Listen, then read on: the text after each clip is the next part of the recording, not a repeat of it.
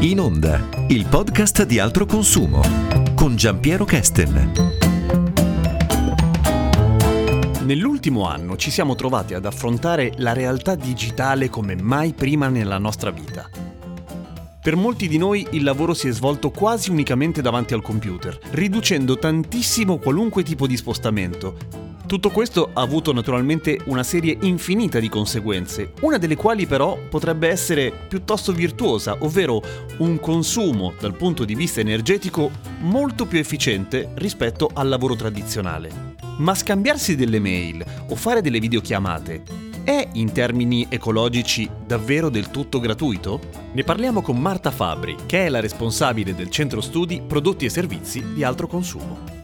No, tutto al contrario, in realtà l'impatto ce l'ha e anche molto pesante, non è così intuitivo pensare al risvolto negativo perché una parte di questo eh, impatto negativo è nascosto ai nostri occhi. Per esempio, pochi sanno come è fatto un server di dati e pochi hanno visto questi armadioni enormi che contengono, eh, che immagazzinano appunto i dati che noi produciamo tutti i giorni, che ci scambiamo tutti i giorni mh, che sono degli armadioni nei casi più, più semplici, ma che sono veramente eh, delle vastissime estensioni di metri cubi di server che eh, risiedono addirittura in, in luoghi molto freschi perché hanno delle necessità importanti di consumo energetico relativo al loro raffreddamento. Non percepiamo l'impatto del digitale perché non lo vediamo e non ne facciamo esperienza. Occhio non vede, cuore non duole, insomma. Esatto, ma in realtà ci sono anche,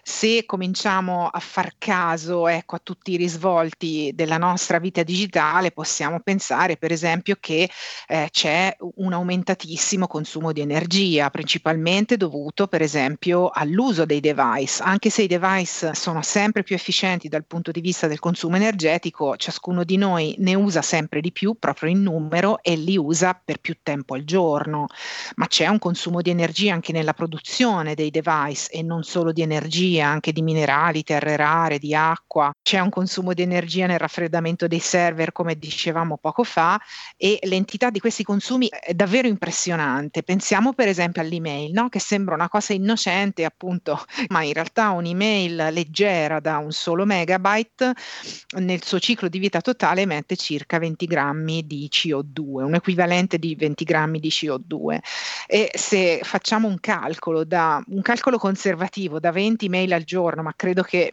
molti di noi in realtà ne, ne producano molte, molte di più. Magari un, ute- mail al giorno. Ecco, un utente che, che ne produce 20 mail al giorno nell'arco di un anno provoca le stesse emissioni di un'auto che viaggia da Bolzano a Bari, quindi ci rendiamo conto che insomma mettendo insieme Però... tutti questi piccoli ingredienti si fa un impatto importante.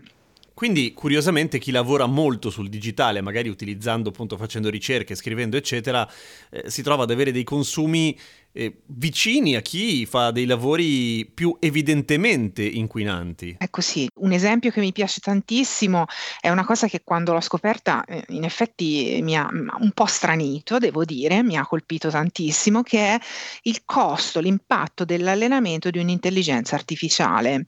L'intelligenza artificiale sono, eh, diciamo, questi meccanismi, per esempio, che, che, sono capaci di comprendere e produrre il linguaggio umano, no?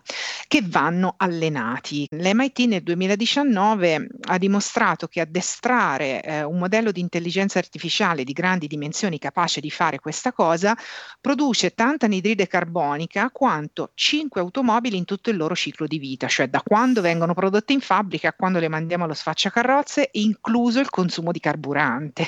Quindi Tantissimo. anche questo esempio mi è sembrato abbastanza impressionante. Un cervello che cresce ha bisogno di energie, però in effetti è sorprendente il fatto che sia così tanta l'energia che ha bisogno un'intelligenza artificiale. Ovviamente a tutto questo si aggiunge, ma questo è forse più intuitivo anche per chi non è addentro a questi dati, il fatto che tutti i nostri device a un certo punto arrivano a un fine vita e in qualche modo vanno smaltiti. Esatto, questo è il secondo aspetto negativo che mi preme sottolineare, oltre a quello del, del, consumo dell'energia, la produzione di rifiuti elettronici che sono i cosiddetti RAE, no? quindi rifiuti da apparecchiature elettriche ed elettroniche. Nella, nell'Unione Europea sono uno dei flussi di rifiuti in più rapida crescita e si stima che meno del 40% di questi rifiuti sia riciclato e quindi ovviamente l'impatto è importantissimo, al punto che l'Unione Europea ha deciso nell'action plan sull'economia circolare del 2020 di inserire quella dell'elettronica e delle tecnologie dell'informazione e della comunicazione, le cosiddette TIC, tra le catene di valore sulle quali intervenire per migliorare la situazione. E quindi sarà messa in campo una cosiddetta iniziativa per un'elettronica circolare che principalmente è volta ad allungare eh, la vita dei prodotti. E un'ultima cosa che ci potrebbe riguardare è che eh, potremo contribuire a una maggiore efficienza della raccolta dei rifiuti da apparecchiature elettriche ed elettroniche, anche magari grazie a un sistema che co- consenta di restituire o di rivendere cellulari, tablet, caricabatterie usati. Quindi insomma un, uno sforzo a tutto tondo che vedrà ancora una volta i consumatori eh, come protagonisti. Noi come, come, singoli cittadini e come singoli utenti, anche noi in effetti possiamo fare qualcosa, an- anzitutto per allungare la vita dei prodotti. Intanto potremmo, invece di tendere a comprare mh, ogni volta che possiamo l'ultimo modello, possiamo eh, comprare qualcosa che sia davvero necessario. No?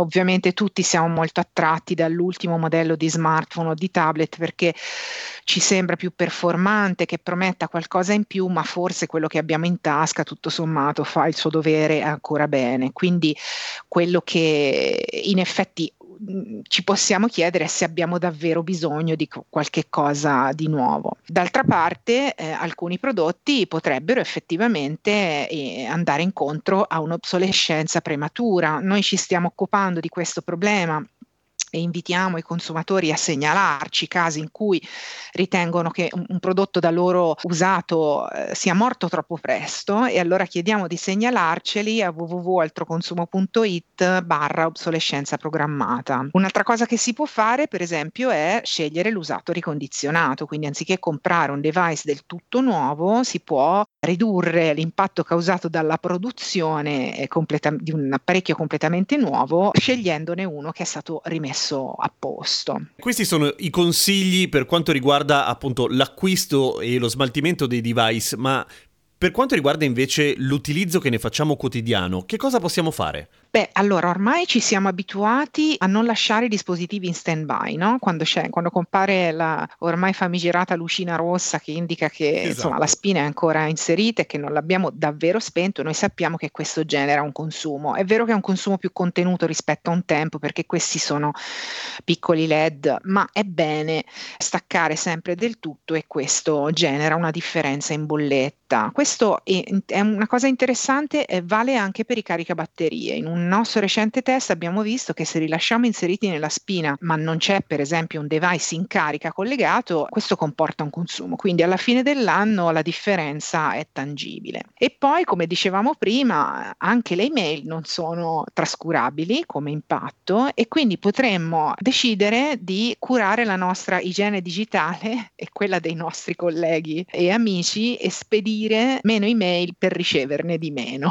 Ce ne sono troppe, ci inquinano le giornate e dato che ciascuna di queste ha un peso probabilmente potremmo pensarci bene, per esempio prima di cliccare su rispondi a tutti, no? che è una cosa che la, la cosa più ovvia che ci viene da fare. Oppure per esempio potremmo eliminare l'iscrizione alle newsletter che capita di non leggere mai. Ma in tutto questo i produttori che cosa stanno facendo per andare incontro a quelle che sono le esigenze dell'ecologia? Si tende sempre di più eh, e le istituzioni in questo senso stanno spingendo verso eh, quello che si chiama eco-design, quindi una progettazione dei device dal telefono al tablet al computer portatile, eccetera, eccetera, non solo per una maggiore efficienza energetica, ma anche per una maggiore durata di, della vita di questi prodotti, eh, anche per renderli riparabili, quindi per esempio smontabili, per lasciarne a disposizione parti di ricambio eh, in modo che eh, nel caso si rompano appunto si possano aggiustare più allo,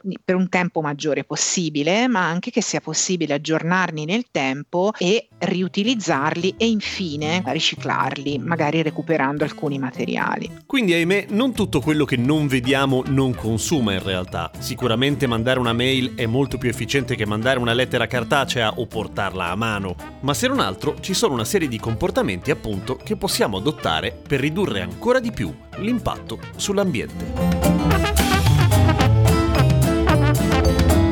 Podcast per Ascolta il Futuro.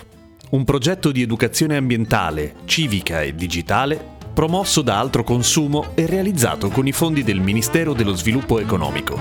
Ripartizione 2020.